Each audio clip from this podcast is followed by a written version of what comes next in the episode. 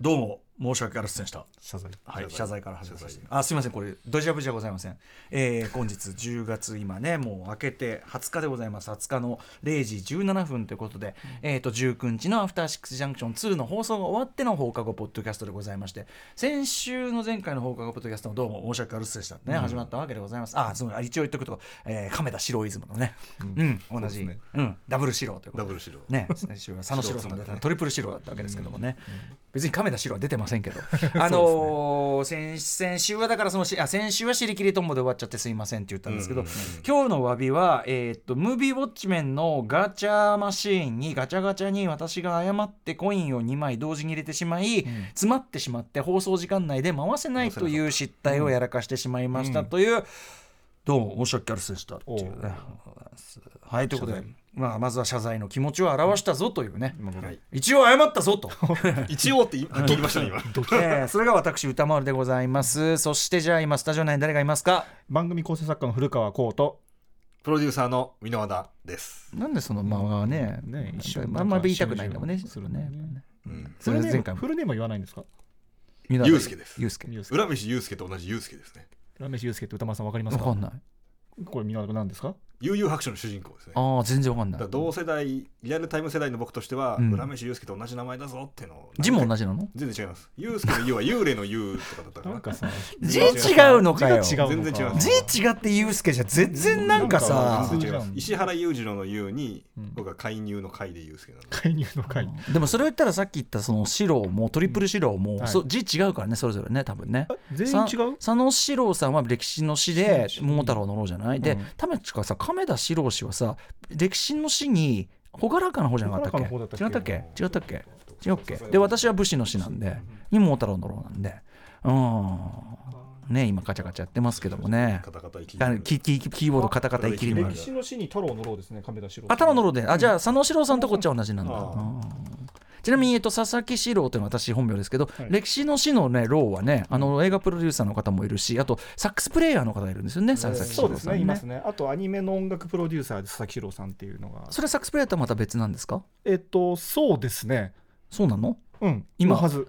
あそうそう。あそうそう。のフライングドッグス。フライングドフライングドッグっていうあのあ菅野陽子さんとかの事務所の人で佐々木ドイツじゃないいのかな？違うのかな？違うはずですよ。あ本当ですか、うん。じゃあ3人じゃねええっと4 3人いるってこと？あ4人。歌丸そうをそうですね。そうですね、うん。でも字は違うんですよ、うん。うん、ああでも箕輪田君のさっきのそれはね、字が違うし名字も違うしなんか。うん全然違うじゃないかって話ですよね。レイガン。レイガン。あまあ日本で有名な祐介さん浦飯祐介かなと思って。ああ。あ小出祐介とかもいますけど。あそうあそうです。小出さんは僕年も一緒なんで、うんうん。すごい親近感。年も？年も字は字は違う。違います。いや違う。共通点を見出したから。年は一緒だし似たものも趣味もー似てるんであでもまあそこはまだね、うん。シンパシーみたいなのありますもんね。古川こう。古川光こうとなるとねやっぱねそうですね。柴咲こうですよね。ああありがとうございます。他は？え？他こうこう。こう 木村こう木村こう木村こう。さん DJ の、DJ の木村光さん。ね。カタカナで書いてらっしゃる耕すでこうの人はあんまりいないかもしれないあそうですありがとうございます。うん、というこうさんでございます。ね。であのすいません。詫びから始まったこのね、はいはいはい。放課後ポッドキャストなんですけどすいません。ちなみにもう私もううん。ね1週間働いてそうですね。うん。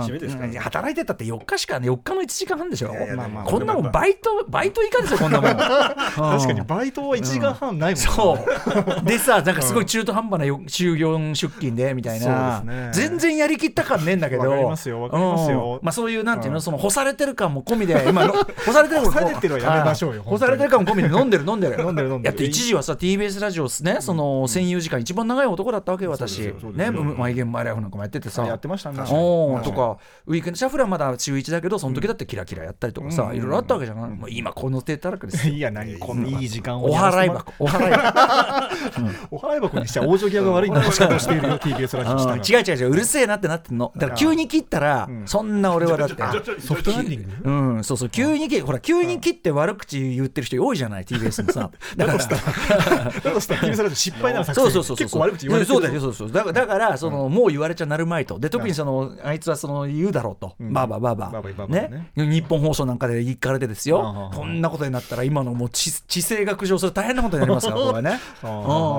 うような読みがあったんじゃないですか？うるせえなっていうさ。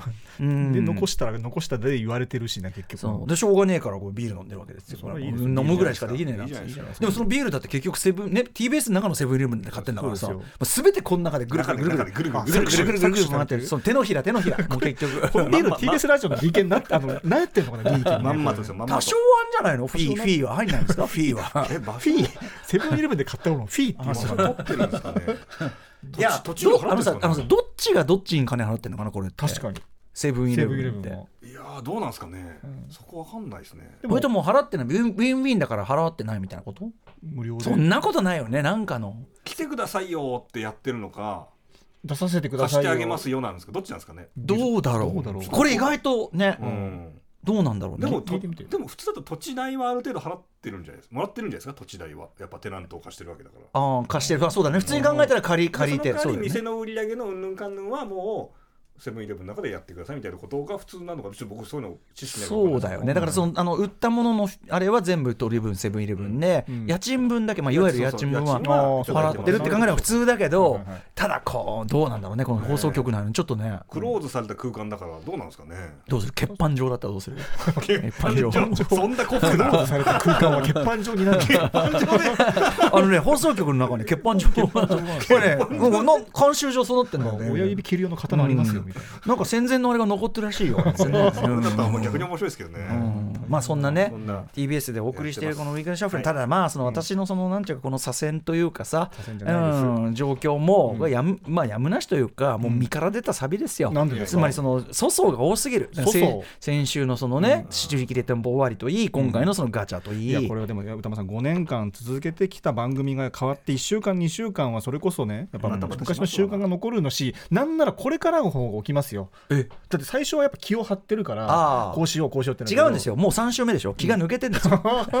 そういうそれでそれで起きてるんですよこれ。あありがとうございます。ん。裏付けていただいて困ったもんでございます。ということでえっ行きましとお聞きの皆さんねあのムービーウォッチメンがだから今この週明けた段階でまだ決まってないといううん。ね刻一刻と私の準備の時間が削られていく確かにそうですね。これ非常に有識問題でございまして。DVD をポチる時間がどんどん。圧迫されてますよ。関連書籍いとか一刻も早くねこれはえ決めないといけませんからということでですね、改めましてこの場ではですね今日今日2部構成となっております、うん。改めてね、さ先に言っとくのにこれ親切ねこれね。あいいですね。聞きやすいですよ。最初に言えばよかったですね。一刻も早くやるんですよね。一刻も早く回すんですよね。いいよ、ちょっと、ちゃんとね、親切に親切に。確かに確かに。に。二部構成となっております。まず、えっと、このムービーウォッチメンのガチャ回しをこの中でさせていただきました。はい改めてね。えーあのー、ユ YouTube のその映像とかで皆さん見てうん、まあ、そのさ、う後を絶たないその不正陰謀論者陰謀論者どもがね、でもやっぱもう目の前でガチャガチャ回してるわけですから、しかももう一回回して、はいはいはい。1万円もこうやって置いて、しかも今週は1 1万円もう一回回し、ん。えーウクライナ人道支援のために使うというのに加えて、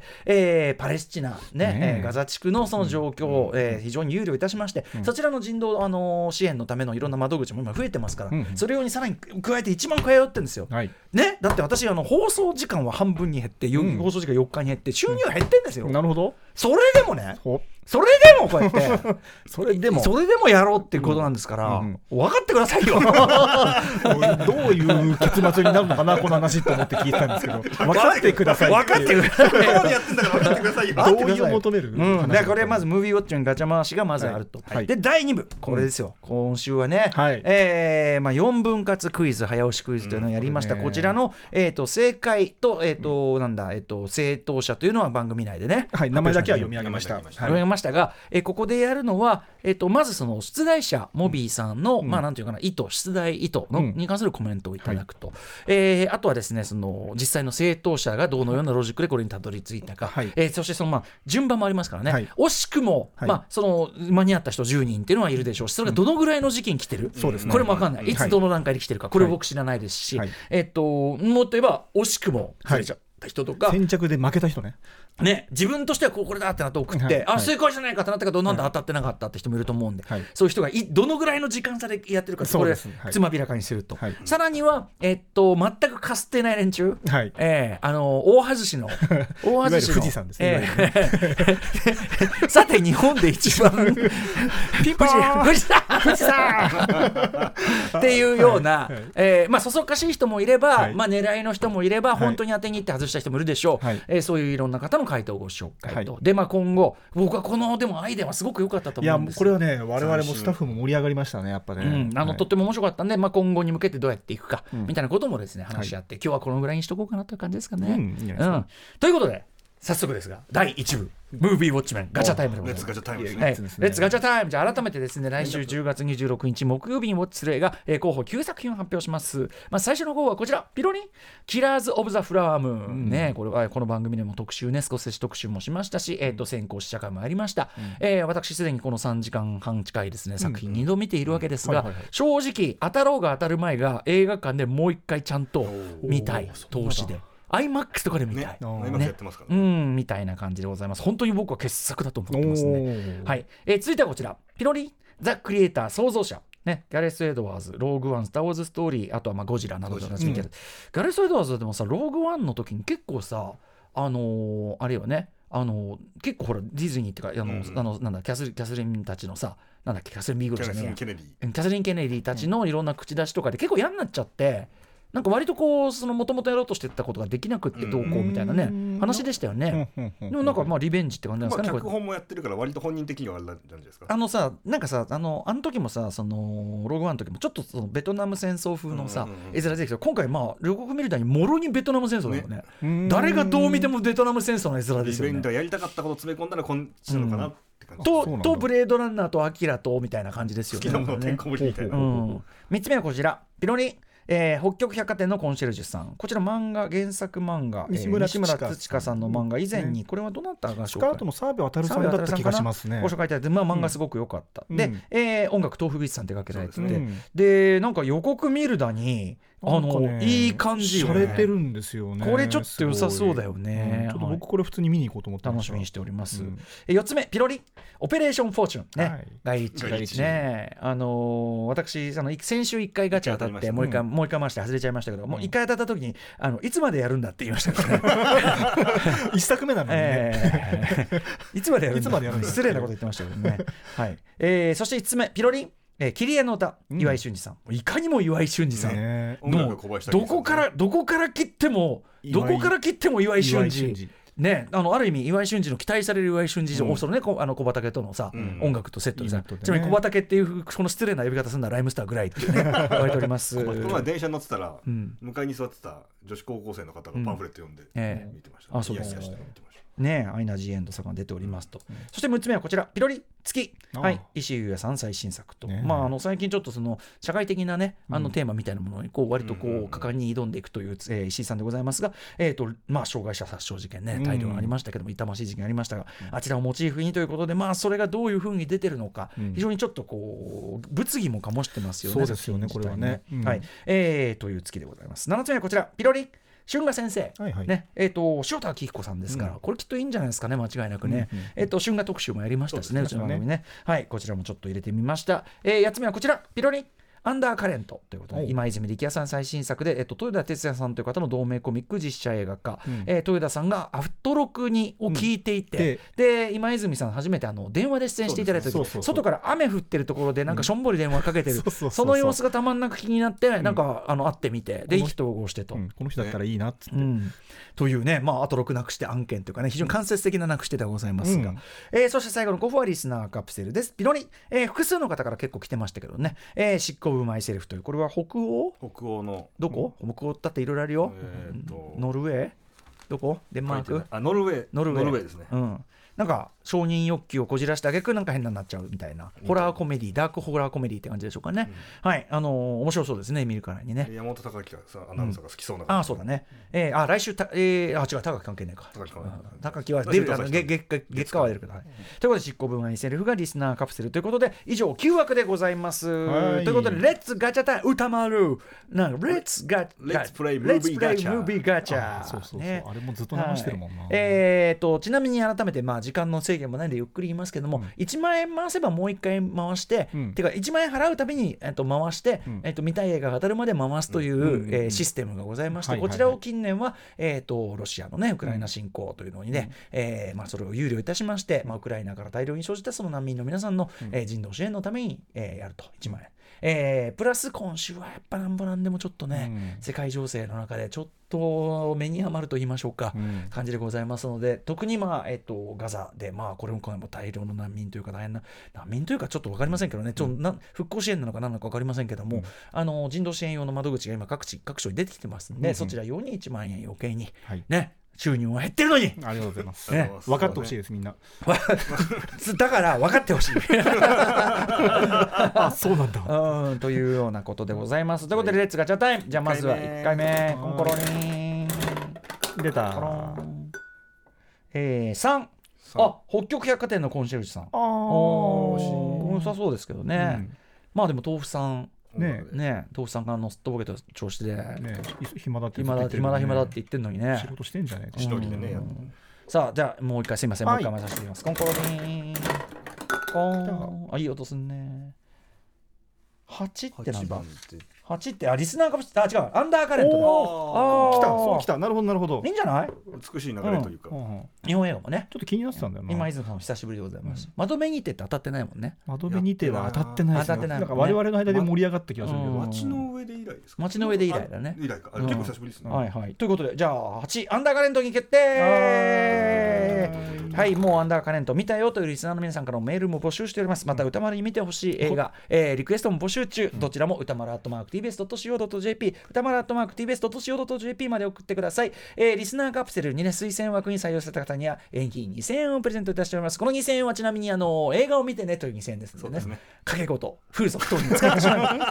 ね、えー映画代2000円、えー映画代にぜひ使っていただきたいという2000円でございます。あとはですね、えっと、公式書き起こしとかね、えー YouTube のまあね、YouTube って YouTube もあれ不思議なもんでね、あの生放送の配信のアーカイブが残ってんだからね、ムービーウォッチメンだけその別個にまた切り出して、あの上げる意味はあんのかなって一生思ったけど、うん。まあアーカイブというかね、後から後から別個のなんかどっかから来て、あの歌丸何言ってんのかなって調べるようにもいいですし、あとまあそういう時は本当にぜひあのホームページの方からねリストになっております。検索一部上がるようになってきたようでございますが、うん。えっ、と書き起こし、はい。ね書き起こし過失修正済みというか、そうね。はい。こちらのあのあれがえっ、とホームページの方にずらりえっ、と2016年からこっちねとのん。マネーショーとかこっちずーっとね、はい。ありますんでもうかなりな数になってますね。あれも増えてきましたね、えーね。私自身も例えばその例えば今回その入れイコライザーは1作目はまだねあの書き起こしまでやってない時期なんですけど、時代でしあのマグミフィセントセブンをやった時のやつとかは参考にできますんで、うんあの自分で自分のやっぱり言ったことを参考にしたりしますんでね、うんうんはい。あのぜひぜひね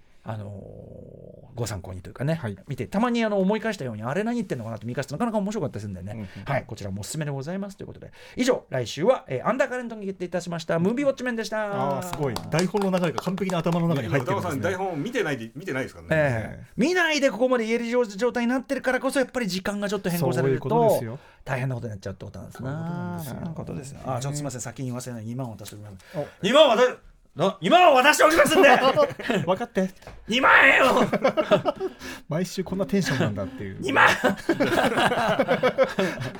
前はさほらでもさなんかさ、もっとさしょうもないさなんかこれやりたくねえとかさ、うん。そのもっとしょうもない理由でもう1万使ってさ使ってましたよねなんかね。やっでで最終的にそのなんかその溜まったやつでさくだらないことやったりカレー吸ったりしてたじゃないですか。やってましたす ったりしてましたね。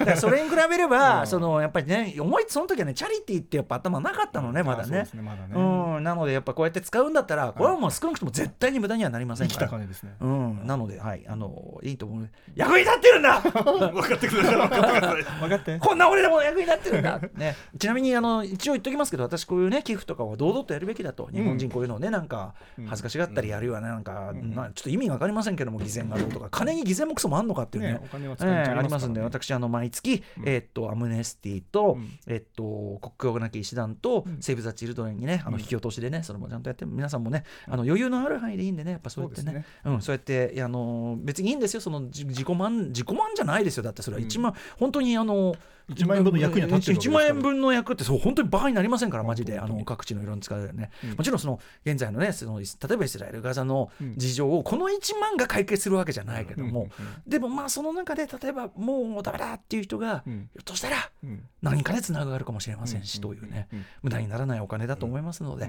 はい、あのーまあなんか皆さんもね、よろしければ、こういうような習慣っていうのはね、あの、あれですよ、あの寄付先によってはちゃんとあの控除、税金控除なんかもちゃんと出ますんで、うん。ちゃんと得にもなりますかからね。僕はもっと日本の税制だからそうやってあのきすれば寄付すればするほど安くなる逆三段逆スライド方式、うんうんうん。これをとであの入れる鳩屋鳩屋派的な、はい、あのやった方がいいんじゃないの？って思う。要するに良いことに使えばうん。よりあんたもいいことになるよというね、うんシステムにしていくといいんじゃないの？とは思いますけどね、うんうん日本の金持ちもそうやってね使えばいいのにね。何をやってるんだか、うんまあやってんのかな？ああいう人たちもね。どうなんでしょうね。やってると思いたい。やってると思いたい。思いたいですね。ね、うん。あのーそれこそほら、あのー中居君も元スマップの中居君とかね結構な額のああいうのなんかあるたびにねう。ん寄付とかされたりしてますもんね、うんうんうんそうそういうお金持ちになればいいですね。ね。あなたの周りの権力者はうん。どう権力を使っていますか、ね。見事ですよね。私なぞね。私なぞ番組のね 時間がね半分以下に減らされてもね。分かって。それでもね なけなしのね。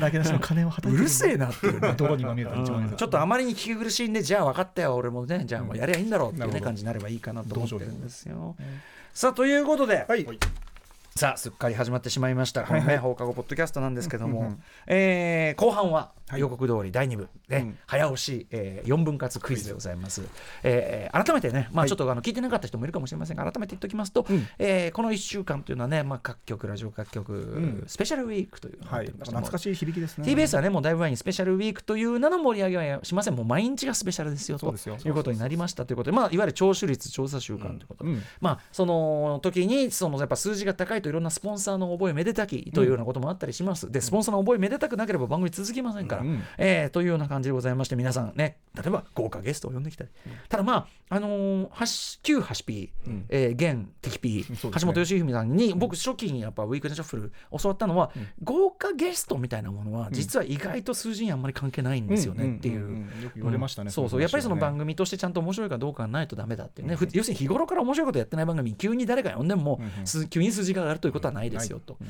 えーいうようなことはこれはもう良き教えとして私も思っておりますし、うん。あとはまあ当然金品ですよね、金えー金プレゼントし金品を巻くですね、でまあ、えー私どもプレゼントにはいろいろ自負をしておりましたが今回はすいません。ちょっとね、うん。えーちょっと工夫がなくてすいませんね。食やっぱ食食欲というので釣ろうということで、うん。えーライムスタープロデュースカレームルガールマサラをうん。3食10名様3食セット10名様にプレゼントということにさせていただくでそのシステムとして私が今回考案したのが早押しクイズの4日看板ということでございます、元青川聡さんの「君のクイズ」というね、うん。えーこれを読んでてああなるほど早押しのこのロジックというのはこういうことなのかというのを改めてこう文章で読んだことから発想したものでございます、つまりこれを4日分にも伸ばしてみたらどうか。問題文を読んでいる途中で分かる人は分かる、うん。というのを4日間分に引き伸ばしてみたらどうなるか、はい。ということをやってみたわけでございます。じゃあまずここからちょっと私もいろいろ参加したいんですけどまず歌丸さんこの問題文を改めて読み上げていただいていいでしょうか、はい、えーそれではいきますね。えー、と4日間分割早押しクイズ、つまりその早押しクイズですから、4日間で、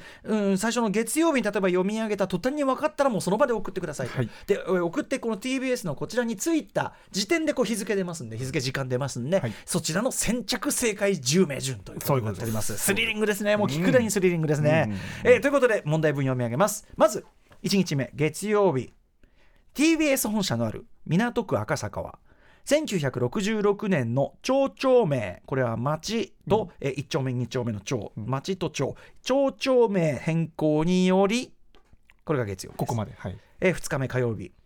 1丁目から9丁目まで定められ TBS 本社は5丁目にあります。ではえ3日目水曜、うん。日本における一番続けて読みますね、うん。えーあまあ4日目もか。4日目木曜日。一番大きい数字の42丁目がある北海道の都市はどこ、うん TBS 本社なる港区赤坂は1966年の町町名変更により1丁目から9丁目まで定められ TBS 本社は5丁目にあります。では日本における一番大きい数字の42丁目がある北海道の都市はどこ？答えは帯広ということでございました。さあということで、はい。えーこういう出題があったわけですね。ちなみに、えっと出題者はスクービードゥドラマーのモビーさん、はい。まあねえっと野球とかいろいろお詳しいものありますけども彼の一つの大きな趣味がクイズ、はい。それも出題する側ということで、プロの出題者として、えっとクイズ番組に出題者として、えっとお仕事してた参加していたことがあると、はい。というそのモビーさんに作っていただいた、うん。えークイズでございます。はい。でそのモビーさんから今回のクイズに関して、うんえーどういう意図で作ったのかというので簡単なコメントをテキストでいただいているのでこれをじゃあ歌丸さんじゃあ次読んでくださいモビーさんありがとうございます。ありがとうございますいますよ、えー、モビーさんのコメントです。歌村さん、皆さん、若干のご無沙汰です。うんワイフがいつも大変なお世話になってます。あ、ちなみにあのパートナーは富山由紀子先生でございます。素敵な夫婦ですね。ねえ富山由紀子さんによるね、モビーの寝言特集。あーやりましたねモビーの24時間ラジオでねモビーの愉快な寝言特集、こちらもねエク、セルで管理していただいていずれいずれお送りしたいと思っております今回箕輪田ディレクターから問題作成の依頼を受けまずは答えを番組にちなんだものジャンクションラジオなどを設定していくつか作成しました、うん。その中で TBS がある港区赤坂は9丁目まであることを思い出し、うん。かつ都内近郊だと9丁目は丁目としてかなり大きな数字だよな、では日本国内だと何丁目が最大の数字になるんだろうと調べた結果帯広が出てきた次第です、うん。クイズの素養がある方なら1丁目9丁目。要するに赤坂がその町丁目変更で1丁目から9丁目まで定められ、うん。あるいは水曜日の「では」ではで、うん。あえいでは1番じゃなくて、うん。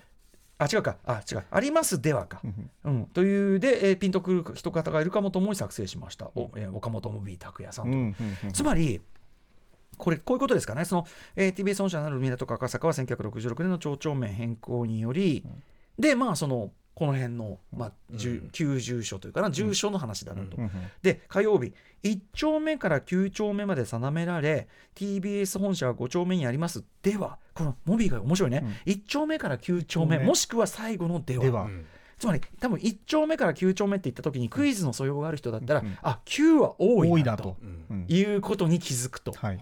だからではだからその多さに関する出題を出題であるに違いないという当たりをつけ、はい。で実際木になったら1番が来るあ水になったら1番が来るわけだから、はい。これはいよいよ大きいしかねえだろっていう、はい。そういうロジックの流れが来るであろうとということですよね。うんちなみにえっと、番組関係者というか我々の周りで言いますと、はい。えっと、プロデューサーの岩崎君ちょっと今日はね、所用でお休み中でございますが、はい。なんと岩崎君が、えっと、水曜？えっとね水曜の出題を聞いて聞いてこういうことですかねって問題まで当てたんですね。はい。でちなみにこれも放送には載ってませんが、はい。えっと水曜パートナー現水曜パートナーうないりささんも、はい。えっとそのを当ててしかもその場で調べて、はい。帯広だっつって。だから ですげえすげえ大声で「ああ帯広だ帯広だ帯広だ帯広だ帯広だ」って。騒いでてあのちょっと黙っててくれますっていうくだりがあったわけでございます、でも42はすごいよね。そうですね。ニュ42ってもうニューヨークしか思い浮かべないのよ。42丁目。ニューヨーク。ねえ、うん。なんかとあの日本のこう町長の感じからするとやっぱかなり多いですもんね、うんそうですね、でこれ実は歌丸さん放送でも何回か言ってますけど重要なポイントとして歌丸さんは答えを知らないままずっと出しているってことですよね。でじゃあ、えードキュメントとしてドキュメント。はい、裏側でじゃあどういうふうにかん進行していったかって話をあのちなみに知ってるののは古川さんとか箕輪田君とかはい、ですかね。一部のディレクターかなえとは、ーと知っていたのは私箕輪田と小坂古川さんとあと月曜ディレクターの森安ディレクター、うんうん。初日初日なんでクイズをでいくつかクイズを候補でもらったんですよ、はいはいはいでどれにするかうんも決めなきゃいけないんで森安ディレクターに共有しました、はいはいはい。だからその3人だけ。ああそうすごい本当にその3人だけ、誰もし、あと言ってないですね。じゃあちょっとさのそれこそさそのうないさんがさ、ん。ああじゃあゆもうおビールだおビールだってうん。騒いでたりするの、なかなかこうさ苦下打ち下打ちですよね 黙って黙って苦々しい思いで当たってた場合どうすんだよっていうのをこれまでずっと思ってそういうの考えないのかなと思って放送では言ってないから大丈夫ですはいはいで、はいでそうなんですまず問題文がいくつか候補があった中で3人の中で、まあ、この今実際に採用されているこの問題がいいであろうという結論になった、うんうんで分割の位置も実はモビーさんに5パターンぐらい考えてもらったんですあよ。分割の位置同じ出題だけど。どこまで言うどこの曜日どこまで言うかは、うん。結構あの何パターンかもらって、でまあ最終的に、まあ、今出している形に落ち着いたっていうのがまず前提としてあります。うんうんうんうん。で、えー歌丸さんが今週月曜日から一つずつの問題文を4つに分割して発表いきました。うん。で、えー月曜の時点で正解者はゼロうん。です。やっぱりまあさすがにね、さすがに、うん、町長名変更により点々点ではゼロでした。まあ、ちなみにあれだもんね。あの問題出題される前から答えるっていうさあの君のクイズはい。を完全に誤解してるっていうか、はい、かっこいいと思ったんでしょうね、多分ね。はい。はい。はいはい。ハロウィンハロウィン。はいはいハロウィンコマンドコマンド。うん。コマンドコマンド。そう。そうで放送では言わなかったんですけど、うんこ。って。うんこは俺が悪いよね。先週の放送がそうねそう。んこうんこ言ってたからね、うん。よくそれでカレー食いださいって言えるなと思ってる。あの一応さあのうんこの人も読んだよ。ほらあのあ。の人さ、あの他の人は読んでるからそうですね。この人だけ放送で読まなかったんですよ、ね、えっとあじゃあこれ古川さん読んでしょ遠いから、はいはい、ラジオネームない方、えー、かっここのラジオネームならさすがの宇垣さんもいじれないだろうどやっていうねイラッとさせるコメントも書いてあるんですけど。で歌丸さん宇垣さんこんばんは。お金を使わずに何としてでもカレーを手に入れたいのでクイズが出題される前に回答してみたいと思います。答えはうんこだと思います先週の放課後ポッドキャストの内容から答えを推測してみました。プレゼントのカレーは放送を聞きながら美味しくいただきたいと思います。これからも放送頑張ってください。新しいステッカー欲しさに雑なメールを送ってしまいました。申し訳ございません。土下土下座。いいメールですけどねまあまあまあまあ、でもやっぱりねこのボケ組もねボケ勢も必要なのよね、そうですねうん、だからありがとうございます回答権を捨ててまで、うん、助かった。助かった助かった。本当ありがとうございます。そういう人もいたしで月曜の時はじゃあ応募自体がなかった？いや応募自体結構ありました。はい、でもやっぱりこの時点ではあったよね。あの僕も読めなかったね放送そうですそうですそうです、やっぱね赤坂っていう地名のやっぱあれが多くて、引っ張られたものが多くて大岡越前であったりとか、あと一継ぎ通りだったりっていうのが多かったのが月曜の段階でも俺その段階でもうすごいなんかみんな物知りだなと思ってそうですね。安心しちゃったんだよね。そう外れは外れで結構読むと勉強になるっていうのがありましたね。で2日目えー、歌丸さんが火曜日に読み上げたのが、うん、えー、1丁目から9丁目まで、えー、定められ TBS 本社は5丁目にあります。ではっていうところですね、うん、でこの放送で発表して、うん、この日が放送が終わるまでにまたいっぱい投稿は来たんですが、うん、火曜の段階でも実は正解はゼロです。あはあはあはあ、はい、で3日目昨日ですね、はい、10月18日水曜日、うん、歌丸さんが放送文を読み上げました、うん、3日目の問題文をちなみに読み上げたのが夜10時の15分44秒です、うん、待って夜10面白い。夜10時の15分 40? 4秒 ,4 秒,、はい、秒までいく、はい、うん、つまりオープニング番組始まってから15分後の44秒に問題文を読み切ったんですね、はい、でこれの放送中から正解者が出始めました。はい、でこれ放送の中で言ってますけども番組が終わる時点で、えー、7名の正解者が出ていたということを番組の中で言いました。うん、はい、はい、でじゃあ10名の正解者が出揃ったのはいつか、うんうん、これ歌丸さん実は今日の放送の段階でも知りませんでした、ね、知らない知らない、はい。うん、で7名まで正解者が出ているそうです、って言いながら今日4日目の発表したんですけども、うんうんはい、実は、えー、10名の正解者が出揃ったのは昨日の生放送が終わって12分後はあ、夜11時42分56秒に10名は実はもう決まっていました。へすいませんでしたリスナーの皆さん。はいはいはいはい、ということで問題文をすべて昨日の段階で読み切った4分の3の読み切った87分12秒後には、うんうん。えー、全て正解者は10人出ていた。と。なるほどね、はい、でもでもさやっぱそのいきなり分かったっていうよりはちょっと考えて、はいたどり着いた人もそれなりに少なくとも最後の方はそうだってことですよね。そうです。でも最初の方の人、はい、最速の人ってだって、はい、最速の人、えーと、正解者じゃあ先着10名発表してるんですけども、うんうんはい、これをじゃあ順番にいっていきましょうかね。うんうん、1人目、うん、メール到着時刻はですね、えー、ラジオネームキーボーさんなんですけども、うんうん、水曜日の夜10時20分48秒これつまり問題を歌丸さんがこの日の読み上げてから5分4秒後です、うんうん、5分。この微妙だな。あでもその届くまでだからな。そうです。その考えて、うん、一応調べてメール打って送って送信してたからまあそんぐらいなのか。もっと答えに早くたどり着いてたかもしれないですね、あとまあ TBS ラジオのこれ数字っていうのは TBS ラジオのメールサーバーが受信した時刻なので送信時間と若干のラグがあるはずなんですよ。だからたった5分ってことはひょっとしたらもうほとんどすぐ送ってる可能性もあるから、はい、山は張ってて、うんとかもあるかもしれないですね。じゃあ歌丸さんこれ時系列順に並んでるのがあるんでこれ歌丸さん読んでみてください。時系列順ね、はい、えー、じゃあ正解者の順にいきたいと思います。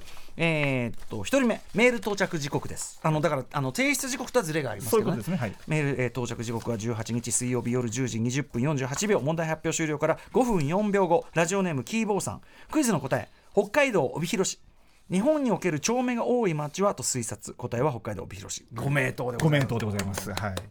えー、2人目、えー、到着時刻が18日水曜日10時24分18秒、えー、要するにキーボーさんから遅れること約3分弱といったところでしょうかね、うん、3分強か、うん、えー、3分半ぐらい。ラジオネームコリン・セーファースさん答えは帯広市でお願いします。4日目は日本で一番町の多い町がある北海道の都市はと続くと思いますと、うん、えー、ムルガールマサラめちゃくちゃ好きです。もらえてもらえもらえてもらえなくてもまだ買います。あありがとうございます。3人目えー、到着時刻は18日水曜日夜10時25分3秒、えー、これはもうほとんどコリンセンファーストさんとほとんど変わらない9分19秒後でございます。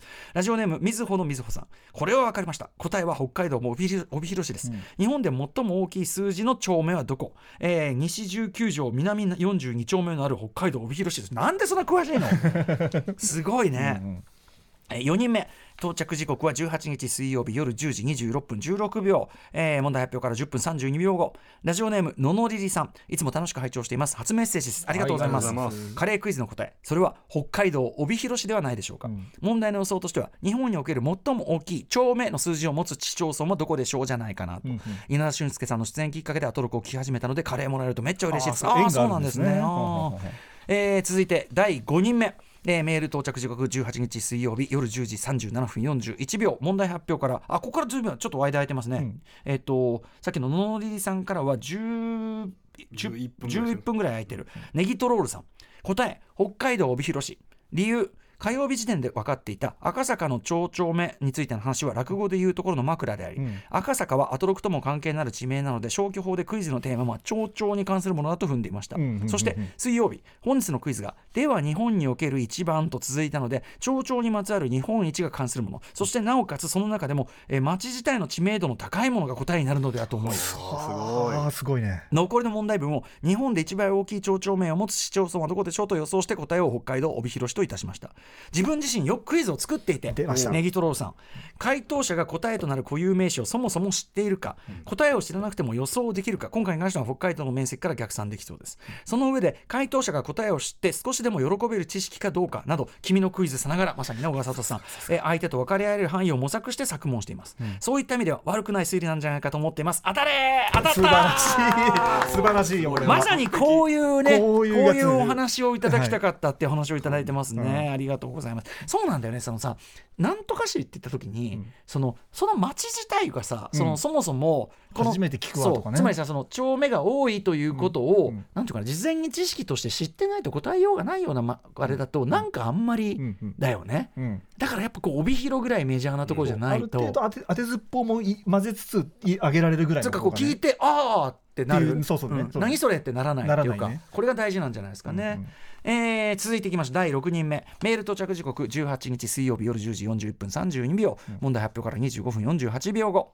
こちらラジオネームのない方です、えー、港区赤坂は1966年の町長名変更により1丁目から9丁目まで定められて TBS 本社は5丁目にある。では日本における一番類推長い町名がある町はどこ、えー、答え北海道帯広市であると推理します。だってこの文脈ならそういう問題になるじゃないですか。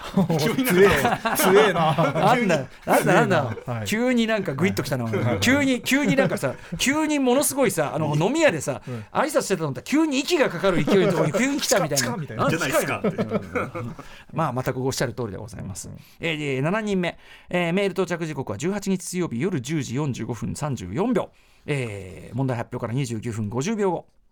えー、ラジオネームウェイパーさん、クイズの答えはズバリ北海道帯広市です。一番大きい町名がある都市はどこ？というクイズだと推察しました、うん、5名とでございます。5名札でございます、うん、えー、8人目。メール到着時刻18日水曜日夜10時57分15秒、えー、問題発表からこれちょっとまた開きますね。41分31秒後。ラジオネーム松明智さんえー、カレープレゼントのクイズの答えですが北海道帯広市です、うん、今回のクイズは日本で一番多い町名があるのは何市というものだと予想しました、うん、日本で一番数字の大きい町名は帯広市西18条南41丁41丁目なんだこっちは。41丁目。なんだ、うんえー、さっき2って書いてあったけどね、ね。どっちなんだろう、えー、丁目の数字かなとも思いましたが歌丸さんと同じく TBS ラジオの顔である安住紳一郎さんの出身地を答えとしてみました、うん、あ帯広、うん。うん。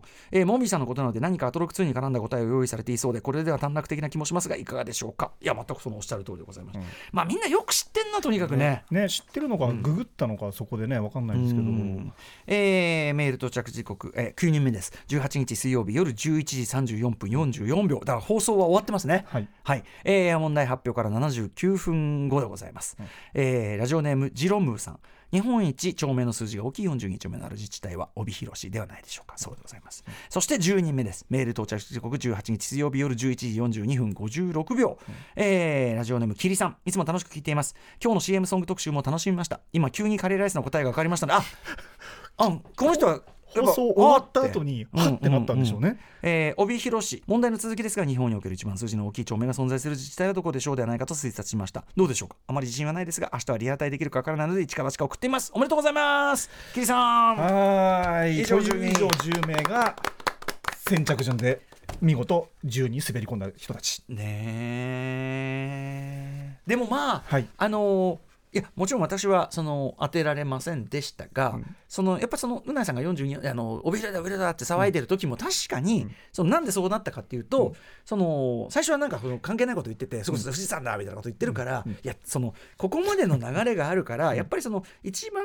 そのなんとかな丁目の話だろうと、はいはい、間違いなく。で一番少ないってそんなのはね、うん、なんかまあだから多いしかなくないっつって、はいはいこうやって調べ出して「はい、ウィルだ!」っつってなってました。そうですそうですそうです、なってたんで、はい、まあ推察はできうる感じだったとは思いますね,、ただここで一個ですねこのクイズに関して非常にある種分岐点となるようなポイントがありまして実は、はい、要するにその外れの中に実は我々もまだ分かっていないその分岐となる何かがある、はい。うん、これは何でかというと何何かと言いますと、うん、まさにこの水曜日の問題を読み上げた時点から一気に分岐していくんですけど日本における一番という時に皆さん方向性はみんな定まってつまり一番大きい町名を多分これは尋ねるタイプの問題であろうというのにみんな一気にいくんですよ。うんうん、ただそこで2つに分かれるんですね。うん、それが1個は帯広という地名を答える人たち。あ42って、はい、もう1人は42丁目っていうのを正解だと思ってる人たち。確かに確かに確かに。はい、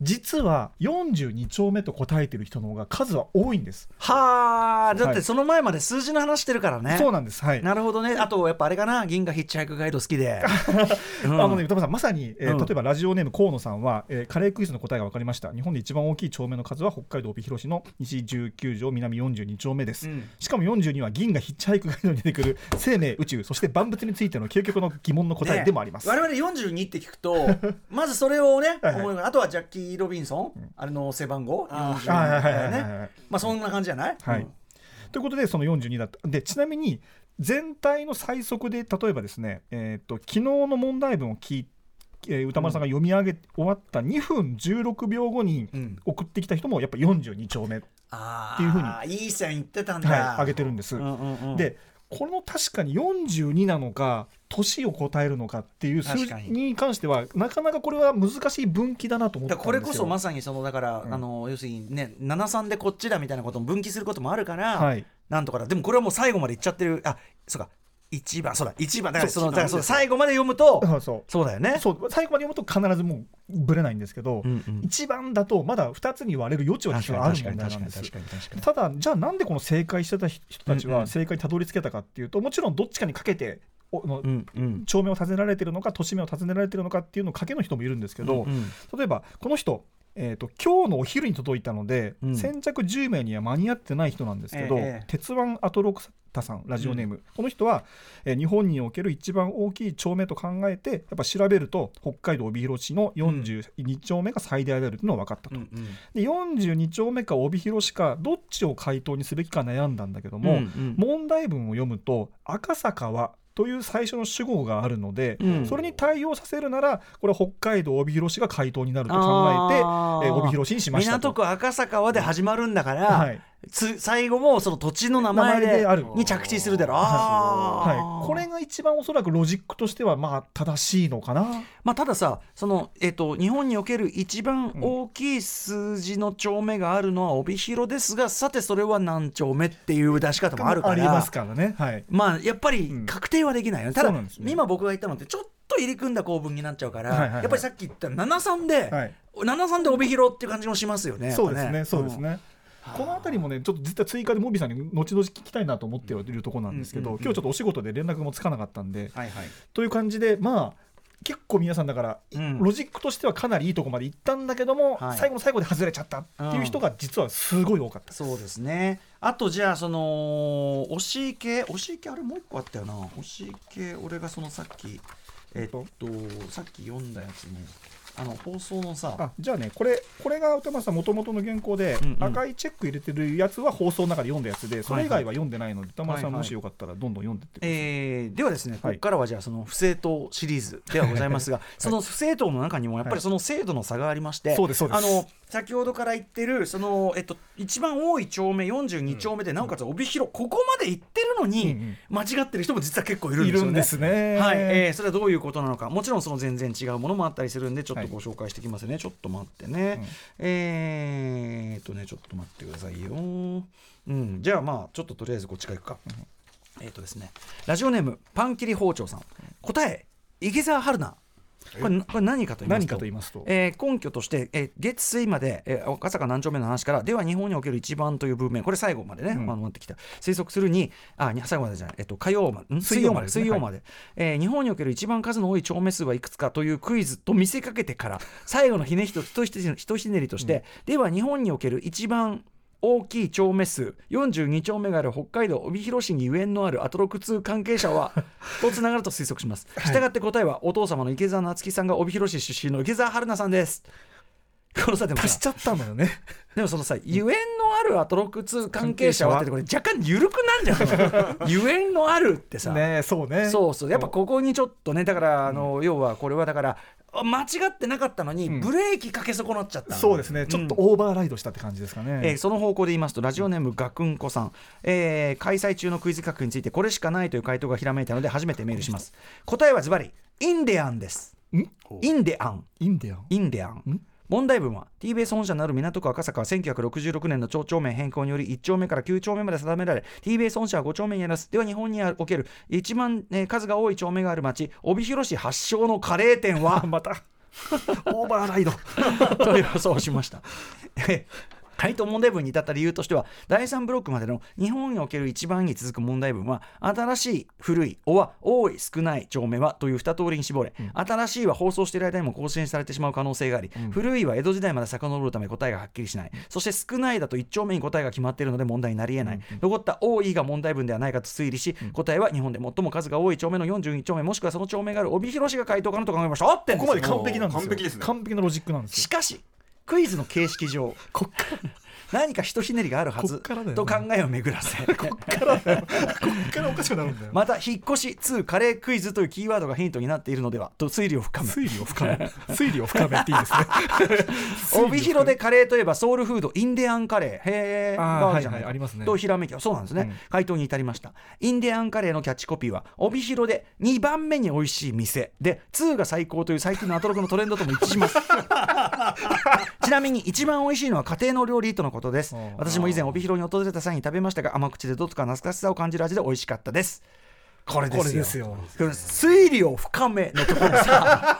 ここですよね。推理を深あめっていう。のなんかさこうさ、はい。あの道場所合ってんのに、ああそっち行っちゃーそっち行っちゃー通り過ぎてるよあー通り過ぎてる通り過ぎてるは感じしますよねこれ途ね中まで推理完璧だったのに。これねなんか大量にこういう読んでるとなんか陰謀論が生まれる瞬間みたいな感じに立ち会ってるような感じがしてすごい面白いんですよね。ねえ、えーということでじゃあ他のも読んでいきますね、うん。じゃあナイト・オブ・ザ・リビング・ケオさん、早押しクイズの正解は宮佐広場でどうでしょうか、うん。以下のように問題文を予想しました、えー TBS 本社のある港区赤坂は1966年の町長名変更によりまあ飛ばしますね、うん。えー TBS 本社は5丁目ます。では日本における一番丁目が多い住所北海道帯広市西19条南42丁目にある公園の名前は？公園なんだ。ああそうなんだ。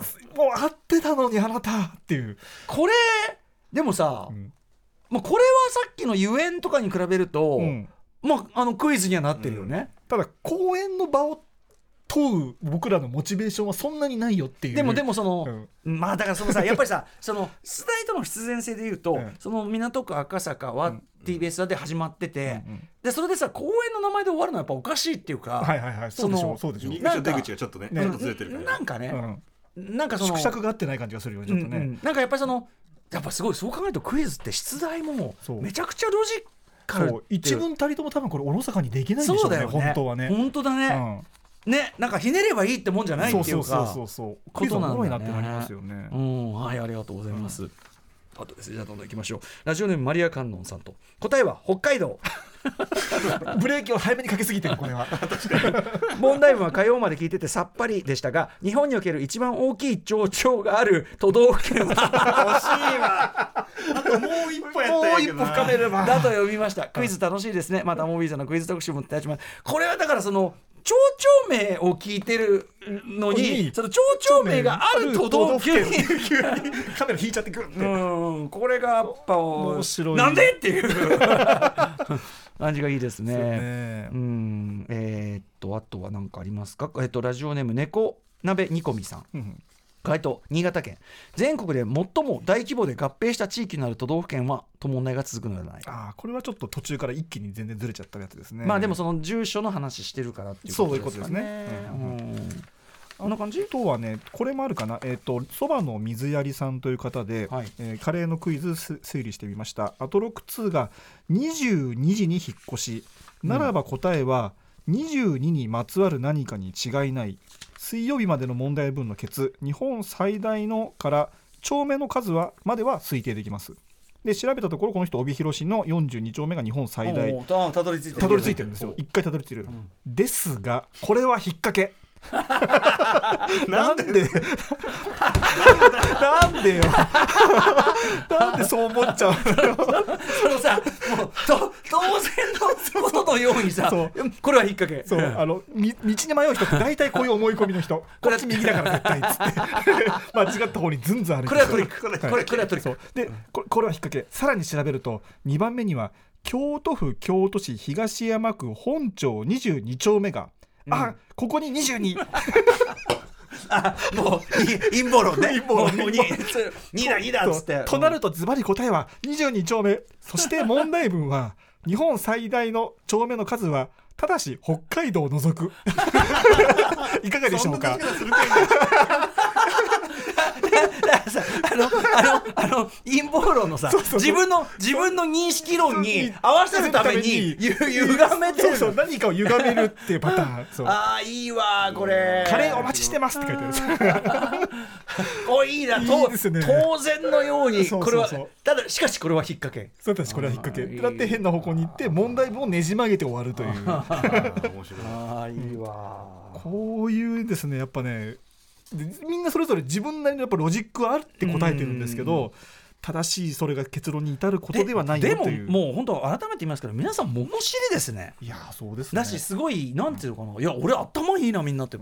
アトロアトロアトロクとかアトロシーとかやんなくてよかったやんなくてよかったね。アトロヌとかね。アトロヌとかやんなくてよかった、えー、とラジオネームキラキラ星さんからこんなメールもいただいていて、えー歌丸さん、加藤さん、こんばんはいつも楽しく聞いてます。どうも。プレゼント当選者が10名で、そしてクイズ3日目に正解者が7名。これってすごくないですか、うんうん。みんながどんどん当たったら簡単すぎじゃんとなり誰も当てられないと難しすぎじゃんとなる、うん。あと3名あと少し。頑張れば可能性あるかもとそわそわさせる出題の妙、うん。つまりモビーさんすごくないですか？そうだねラジオで早押しクイズ大成功と言わざるを得ないのが現状。いやいやでも本当そうだと思う、ね。絶妙だし、うん。なんかやっぱそのさっき古川さんもおっしゃったけど、うん。そのい改めてクイズっていうのがいかに精密なうん。ね。ロジック出題からしてそうですね。なっているか、うん。やっぱりたださそのみんなが知らねえこと並べればいいんじゃなくてある程度開かれてることが必要。特にこれ早押しは、うんうんうん。ある程度開かれてることが条件で。でフェアですよね。うん、そう開かれてるしその、ま、前段との整合性だよね、うんうんうん。もうほとんど本当俳句のごときというかさそうですねね。短歌俳句のごとき。上の句と下の句のちゃんと機能があるっていうか。そうそう。ちゃんとこれで振ってんだからこれで落ちなきゃおかしいじゃんみたいな、うんうんうん。そういうこう論理性というかそれもあって、と絶妙なこのなんていうかな、うん。知ってると知らないの境目上っていうか、はいはいはい。みたいな感じっていうかな。で、ね、さっきの問題作成してるっていう趣味の人がおっしゃってましたけどやっぱ正解参加しなくてもなんか知識は得られるみたいな、う。なんか知って嬉しい。嬉しい。ああそうなんだ。そうなんだ。帯広なんだうんっていう、なるほど。これがクイズかと。これがだからやっぱりさあまりにもよく知らない地域のよく知らない場所だと、うん。はあそうなんですねっていうかなんかこう定着しないじゃん、そうですなんか。ね記憶に定着しないね、でもやっぱあ帯広なんだそみたいなね。やっぱり答えがやっぱ42丁目っていう答えより帯広って答えの方がなんかうん。知識としてなんかしっそうそうそうくりくる感じがするんですよね。そうだねあのキレがいい答えとしてそうそうそうそう。帯広ってね。そうそうそう。う。ん。いやー。なんかだから改めてですけども、はいはい。ねあの今もちろんね要はクイズブームでもありますし、特にその優秀なせあのクイズなんていうのかなクイザーと言いましょうか、はいはい。皆さん本当のクイザーがね。本当のクイザー。本当じゃないクイザーがあのそれこそ伊沢んさんなんかもねアトロク前うんうん。ね。ね出ていただいたあのライムスターファンデっていうね、うん。あのあれありがたいことでございますが、うんうん。あのというのはもちろん存じ上げてはいましたが改めて、うん。まあなんというか面白い。改めてこの我々のクイズへの熱が高まったところでモビーさんなり伊沢さんなりとか読んで、うん。僕らこんなんやったんですけどとか言って、うんあと改善点とかありますかとか聞いてみたいですよね。ちなみに、えっと、我々もねちょっとこの今回はさその初の試みで、はいあのーちょっといろいろこう後手後手に例えばその不正解を、はい。不正解者をその都度発表していかないと早押しの醍醐味が出ないじゃん俺は途中で気づいて、はいはい。あのーやりましょうってなったりとか、はいはい。あとそのいつ発表するんだみたいなので、はい。ね、最初はその来週発表いやでも来週じゃこの熱が。その、うん、今かその今進行してる感じが出ないじゃんとか、いろいろ後手後手言い回っちゃったとこもあったんですけど、はいはい。なんか箕輪田君なんか改善ポイントを思いついたということで。これちょっと、あのー正解者いっぱいいただいた中で、うん。非常に僕がですね正解とするかしないかですごい迷ったポイントが1個あって、うんうん。というのが答えにうん。北海道帯広市西19条南42丁目うん。で全部うんうん。書いてくれてる人がいて、うんうん。そここを正解とするかどうかすごい迷ったんです。でロジックは合ってるんです、うんうん超都市はどこですか、うんうん。ロジックは合ってるんだけど答えが全部書いてあって、うんうん。でこれを正解とするかどうかすごい迷って、うんうんうん。というのもロジックは合ってるからこの人は多分帯広市で行くことはあることが分かってるんだけど、ええええ回答上全部書いてあるんですね。うん。で一応モビーさんから来たうん。想定回答は帯広市と、でん。問題には42丁目と書いてあるので、うんれてるのはあどこかっていうところなんでそこでただこの人ロジックは合ってるってことは、うんマインドとして合ってるわけでもさ、そのやっぱり問題文を全部読んだらそうそうそうなんです42が入ってるである以上これはやっぱりそのじゃ申し訳ないけど勇み足なんですよね。そうね、うんうん勇み足だしそうだしやっぱドンピシャドンピシャで当ててる人がこんだけいらっしゃるので、うんうん。だからこの人ロジックも合ってるんだけど書き方の問題でうん。不正解とした方がだって何人かさいらっしゃる。それをありにしちゃうと、うん。その要するになんていうか広く山をかけた回答がありになっちゃうから。そうだね。なるほどでなるほど。そうそうドンピシャだった人が押し出されちゃうんですよね、うんだし、そのやっぱり最後まで読むとその回答はおかしいから、う。んうんだからやっぱそれそれは全然正当じゃないです、それは。うんうんうん。だからあのしょうがないこれは、だからこう回答の仕方のが1個しかない問題とかの方があもっと幅がないってこと？そうそうだから、いやでも1個しかないと言えると思うよ、まあ、最後まで聞けばそうなんですけどね、いやでもそう最後まで聞けばそうなんですよ、うん。それが早押しクイズですよ、確かにね、うん、だからあのいいけどもっとなんかそのそのなんていうかなその含みなんていうかなもうちょっとこうそこがスパンと分かれてるようなやつ。ちょっとそこはね僕個人的にでもさそれってさその俺らが感じる醍醐味の、うん。その情報がどんどん絞られていくうんはいはいのとやっぱり裏腹の問題であって確かにそうなんですよね、うんやっぱり手前の方ほど広く広めに回答しちゃったら、うんうん。確かにっていうのがありになっちゃうから、うんやっぱそれは違うと思います。やっぱ最後まで読み切ってしっかり整合性が取れてるものがうん。正解であるし、うんそこまで読んで早押しでしょそれは。うんでそこでその合ってるけどこの考え方は合ってるけど答えとしては間違ってるが出るのがこの面白みだから、うんうんうん僕はそれではそれでいいと思うけど、うんうん。まああの次回検討するときにはい。そういうこう、なんていうかな、うん、まあ悩まないで済むようなね、うん感じっていうのはあると思う。ただ要要はさその今喋りながら我々も、うん。そのいやここが線引きでしょっていうのを今見つけてるっていうかさ、うんうんうん。こういうことだよねって我々も再発見してる状態だからねそうですね。あのいいいいと思いますよ。うん。これだからこのプロセス全体が面白いってことだから。そう、うん。これがドキュメントもう一個だからじゃあ次ブラッシュアップするするとして歌丸さんに相談したいのが、え歌丸さん今回は答えも知らないしそう質問文の全体も知らないっていう状態でやったじゃないですか、これどうしましょう次はっていうことですね。俺個人としてはめちゃくちゃ楽しかったよ。はあはあはあだから俺個人のその,、うん。あのなんかリアルタイムのワクワク感みたいなものを、うん。うんやっぱ放送に反映されるならこの状態でいいと思う。なるほど同じ。でで何知ってるメリットって何ですかね？なんか出し方のなんつうのかな？勘というか、うん。なんかここをまあ、あんまりその、ね、誘導するような出し方もちろんしないだろうけど、うんうんうん。でもなんかこう盛り上がりどこみたいなのがもっと分かった状態になるのかなとも思ったんですよ。あともう一個はあのうないさんが危なかったんですけど、あの推理し始めてうん。当ててしまう可能性があったら嫌だなと思ったの。まあね、うん。まあ、ね、実際それなかったんですけどてかて今回は。かそのそれはやっぱりいやそのどこまで言うかだけどね。そうそうそうそう。そうでもその一番だからその例えばさ、えっとででは日本における一番。まあ一番っていうからにはねぐらいは。止めましたよね。そうそう。それ絶妙でしたけどね、うん。歌丸さんが答えを知ってると、うん。答えを知ってる上での発言だから全てに意味があると思われてこう余計なこうああれを呼ぶ可能性だから何を言おうと知らねえやつがいる。本当に歌丸さん僕は僕はうん知らないでまっさらの方がリスナーがいやその歌丸さんがこう言ってるってことが逆なのかその通りなのかみあたいな。裏読みが始まっちゃうってことか。そうそのクイズの問題以外のこう確かに確かに。文脈がね出てくるからそのあーだし歌丸さん確かにそうかだしの方がいいと思うだしその発言の一個一個にその責任が生じてきちゃうから。そうそうそうそうそれはよくない。だから何せよ知らねえやつがバーバー言ってるだけだと。確かにで例えば一番ってパートナーが、うん。えじゃあ大きいなのかなって言った時に歌丸さんが答え知ってると、うんリアクションに困ると思うんですよね。ああそうかも、うん。いや大きいなんですかねなのおかいみたいな。そうそうねそうも取れないじゃないですか。で違うとも言ったら嘘になっちゃうしそうね。こう否定も肯定もできなくなっちゃう。から歌丸さんやっぱ知らなくてどうなんすかねって言い合うので僕はいいバランスだと。思うんですよね。いやこれはまあ、うん。そう放送上の問題もあるけど、まあ、俺らも初めての試みだったから怖かったってのもあるの正直、うん、本当に正解者が1日で全部できったらどうしようとか、逆に3日目やってもゼロのままだったらどうしようっていうのが。答え知ってる僕と古川さんとかうん。森保ディレクターとかだと火曜日出るぞこれ出るぞ出るぞってあー。言ってて火曜日で出るぞこれ火曜で出るってのはやっぱり、丁目でその、うん。だ何がし何が問われるかのこうだざっくりしたジャンルそうだね。かなりアジャストされるので。あとやっぱそのさっきのモビーの出題意図でああと思ったのは9は多いうん。っていう。ここがね、うん、ここが俺ね俺ら分かんなかったんだけど、うん、き9は多いから、うん。あのーなんていうかな。ってことはここだがポイントだなってうん思える人はでも言うるじゃん、言うんですようん。ね、だからそれはだからあながち通うがっていうのもまあ間違いじゃないんだと思う。やっぱ答え知ってるはい。我々はすごいドキドキしましたね、この人例えばラジオネームビローンビローンさんはこの人は、えっと正解してたんだけど時間が、えー間に合わなかった人なんですけど、うん。この人も、えっと答えを帯広しで水曜までの問題を聞いては回答です。でえー1番で続きを予想するともちろん長いか小さいか。で直前まで9丁目という文言が出てきました、うん。そこで私は9丁目って多くない？と思いましたので,、うんうんですぐ禁止されていないので一番数字が大きい丁目を検索していました。はすると出てきたのは北海道帯広市の、えー南南42丁目と。で答えとしてただこの人西19条南4丁目と答えさせるのは答えとして気持ち悪い、はあ。いやー気持ち悪いな。作問のプロであるモビーさんが果たしてそんなことするかあなああ。ということで問題予想文は日本で一番大きな42丁目のある市町村はどこでしょう。完璧。完璧なんですよ。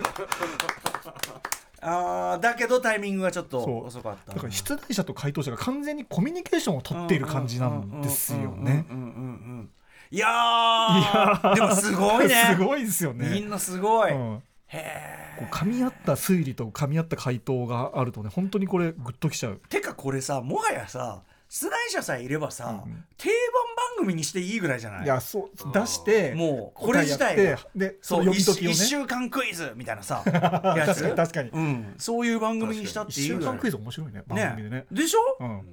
これ 今胸をどん胸をバンバン叩いてるよ。胸をバンバン。孤児。孤児だこれが。うん。ゴリラかっていう、うん、でもそういうことですよ、ね出ました。また名企画。名企画。これねそう。またやりたいしちょっと本当にの本当に伊沢さんとかクイズノックの人とかに聞いてもらっていない意見とかもらいたいぐ伊らいです。沢さんとかオファーしたらやってくれんじゃない？ねくれそうですようねんこだって初めてそのなんていうかある意味本ちゃんでね。お願いするっていうかさ、そうそうそうそうそう。そうそううん。面白がってくれると思うんだよな、ね、うん。うん。でもっとこうどういう問題文がいいでしょうかとかね相談したいもんね。クイズ。本当に1週間早押しクイズ、ね。やるじゃないのね、うん。企画書出しちゃおうかね。うん、これそれでもうね、ん。スポンサーだってついたってさついたって、うん。でそのスポンサーの商品とかもさあれするん。だからさそうそう。ね、そうそう。そうそう。PR もできますどうですかこれ聞いてる人？聞いてる人。お金持ってる人ね、ううんん、こダメですようんこは。うんこの話は全くする必要がなかった今流れてる。うんこのコストかかるからね逆にね。そっち。いいタイミングでねそっち。コストかかる。ココスト。コストかかる。だってほらうんこはほら安定供給されないから 欲しい時に出ないかもしれますからあー。まあまあ欲しい時に欲しい分量で。そうね。人数足んねえやなんつってね。意外とカレーと似てないんじゃないかって話もある似てない似てない。思った通りのカレーになんない。もういい。もういいいいとこまで行ってたんだけどな今日もな。一回じゃ終わりそうだったのにな。うんなんでこんな感じですかね。まあえじゃあメールはそんなもんですか？こんなもんですね、い。はい、では皆さん、えー応募していただいた、えー、お全ての皆さんに本当に感謝いたしますありがとうございまし。たいや楽しかったこれは楽しかった思考派ちゃんと成功法思考派も面白いしボケ派も面白かったです。本当にありがとうございます。身を挺してボケてくれた人本当にありがとうございます、あとおっちょこちょい組も面白かったです。ねね。あと勇み足、通り過ぎ派、陰謀論派、えー、全て面白かったですね。あの富士山の人はね本当にねメールがね本文富士山だけなんですよ そんなわけねえだろ。日本で一番だけが耳に バ脊髄脊髄で富士山でも面白いね。でもさ日本で一番はいくらでもあるのに、んやっぱ富士山富士。山だったん面白いことですよね。ねはいということでえっ、と、まああのー僕らもすごい面白かったんで、はい。まあ大成功と言っていいでしょうこのありがとうございました本当に大成功でした。第2弾第3弾そしていずれは番組化うんという方向を睨んでやっていきたいという、えークイズ。はい。早押し1週間でした。やったーということで、えーまあ他のポッドキャストもたっぷりね今週も結局たっぷりやっちゃいましたね、うん。1時間40分ぐらいやってるんですかね。20分ぐらい。10分10 15分。やってるのかな、うん。うんいつも長くてすいませんね。ねえーということで、あのー一応フューチャーパストの役割もあるからとか言ってたんですけどね、うん。今週は何やったっけ、えースコセッシ特集やりましたね。村山明さん。うありがとうございます。村山さんのね、ポールとジョアンをご紹介いただいたりとか、あ、えークレバーが来てね、テキーラ特集がありました。楽しかったですね。ね、その後クレバーの後のパリッコさん、最高でしたねやっぱりこさんね。えーそしてコンバットレックによる、えー、と化粧品、ね、コマーシャキャンペーンソング秋ということで今週もね、いい曲ばっかり。ちょっと時間読みが私うまくできなくて申し訳ございませんでしたっていうね、えージギさんの「スパイダーマン2」のご紹介なんかもありましたというで本日のイコライザーがあっての、うん。えラッパガリがないー、ラッパガリアがあってのという非常にハッピーな感じで、いやよかったですね。よかったですね。スペなんかスペシャル感もありましたありましたね。ね。スペシャル？うん。懐かしな。かったんですけどね。すね数字っていうか数字はまああれなんですけどね、まあなんていうか。金がついてくれね。金金さえありゃな。金さえあれば何でもできんだけどな。金さえありゃなんだって。その考え方はよくないと思います。すげえ発言しちゃった今真っ黒さん来ますよそんなこと。そうですね。来週の一応お知らせをじゃあしてみましょうか。あそうです。うん。はい来週月曜日はえーなんとブルボン総選挙2ですね。うん。はい、これもこれも実は続々と票が今集まり始めているので、はい。聞いた方でまだ間に合う方月曜日23日のお昼まで投票を受け付けていますので、えーブルボン総選挙あなたの好きなブルボンを歌丸アットマーク TBS.CO.JP まで送ってください。うん。でこの日は、えー山本隆明アナウンサー出ます。あついにです初出ね撃ですね。つまりねアトロクはやっぱまだ全然カード2はねあのカード切り切ってなくてついに高木というはい。ジョーカーがジョーカー、ね、しかもあ文字通りの2夜連続で 切られるわけです。そうですね。えー熊崎君曰く社内で会った時にとにかく異常に腕が回ってると。ぐるんぐるんに腕回してると肩回してると嫌なみんなやっぱり万端なんだろうね。これいいと思うんですよ。だからその、あのハレー彗星のように4週間に一度ものすごごい。いパワーを溜め込んだやつがビャーン わーってくるうんいい。ねねえ。ねだからそう、ワンい一つのサイクルはここで初めてね回るんで1回のサイクルでねそうですね。はい。で月曜日は、えーカルチャーワンショット藤津亮太さんが今期のえーおすすめアニメを一作紹介していただきますと、はい。で翌日火曜日高木2夜連続ですね、ここで特集は西寺豪太さんの、えー、80s ポップスの解説で、た高木はだからもう新鮮よ、ねえ。だってもう豪太君なんかいくらねいっぱい出てんのに、うんうん高木は全ての特集が初めてですから。そうなんですよね。これは新鮮。今まで聞いていた一方のあの特集についに立ち会えるということで、ね非常にちょっと楽しみじゃないですかね、ええ。これはね。マービン・ゲイの話をするということで、こうね万引ゲームパート1ということだと思います。ですね。はい、はい、デビュー時から、うん。えーあの名盤「What's Going On」あたりまでといったあたり、すごいよね「What's Going On」の後がまだパート2続くんですからね。ね。すごい楽しみですね。要するにね。あのセクシャルヒーリング機っていうのがありますからね。そうですね。そうですね、うん、さあそして、はい、カルチャーワンショットがちなみに、えー、久井亮介さんあ勝介さんか、うん、あそうだ。で東京ポップの話をされょっと私から説明しますね、久井勝介さん、えーと、ワイルドスタイルね、えーまあ、1982年か、えーと、世界中にヒップホップ文化の、まあ、なんていうかな、あり方というのを、えーまあ、外に伝える役割を果たした、非常に伝説的、えーヒップホップ映画でございます、ワイルドスタイル。うん。で、それを、えーと、世界に先駆けて日本でいち早く公開し、えーのみならず、えーと、こう出演者、キャストたちね、つまりその本場のヒップホップやってる人たちをうん。退去して日本に呼んできて、うん。えー一大キャンペーンを繰り広げたと、はい。えー、久井勝介さん、まあ、特集をやりました、これは2000何年だっけ、やりえーましたね。2020年だっけ、これね、やりましたね、えーその久井勝介さんが1980年に、えー、とプロデュースされ、えーとまあ、パートナーですね、奥様に当たるのかな、うん。えーが監督された東京ポップという、ダイヤモンドユカイさんとか出てる、はい。まあ、ある一人の、まあ、アメリカ人女性かな？の視点から見た東京というのを描いた、えーまあ、ロスト・イン・トランスレーションなんてね後の例もありますけどどちらもダイヤモンドユカイさん出てるんですけども、うん。あのーはい、でもダイヤモンドユカイさんそのあのこっちの方はやっぱよりポップだというねダイヤモンドユカイさん自身のなんかご自身のお言葉とかで読みましたけども、うんうんうん。はい。えーでまあ、長年あの公開があのいろいろかんあのなんていうの権利関係が交錯してて、うん。あの見られない状態が続いてたんだけど、35年ぶりかな？に、えー、と 4K レストアして、うん東京国際映画祭で上映されるということで、私もあの東京国際映画祭で拝見してきますが、はいあはいはい。はい。えーそちらの話を久井さんに伺おうかとなるほどなるほど。いうカルチャーワンショットとなっております、また例によって非常に重要な歴史的証言久井さんから伺えるんじゃないでしょうか、ありがとうございます。くずいさん出てたのは2022年の9月7日でございました、ね。22年？あ去年か。去年だね。ね、あちなみに、えー、とくずいさんによるそのワイルドスタイル特集で、うん。ご本人にいろいろ情報を確かめて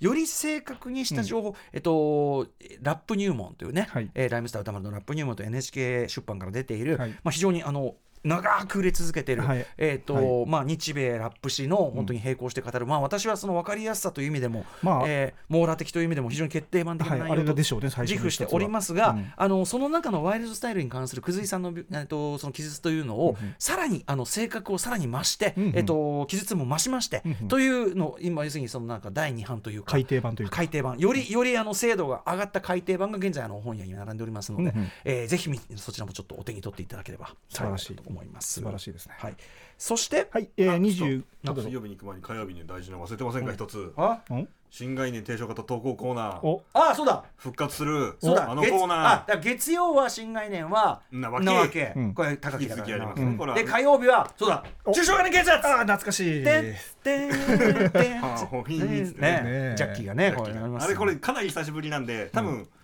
2月に高木の山本アナウンサーの思いつきなわけになったんで、半年半年以上空いてるんで改めて言いますと、うんこう意味を問い直したらいいんじゃないかとかこの使い方でこの言葉いいのかとかそういうこう、あなたが「ん？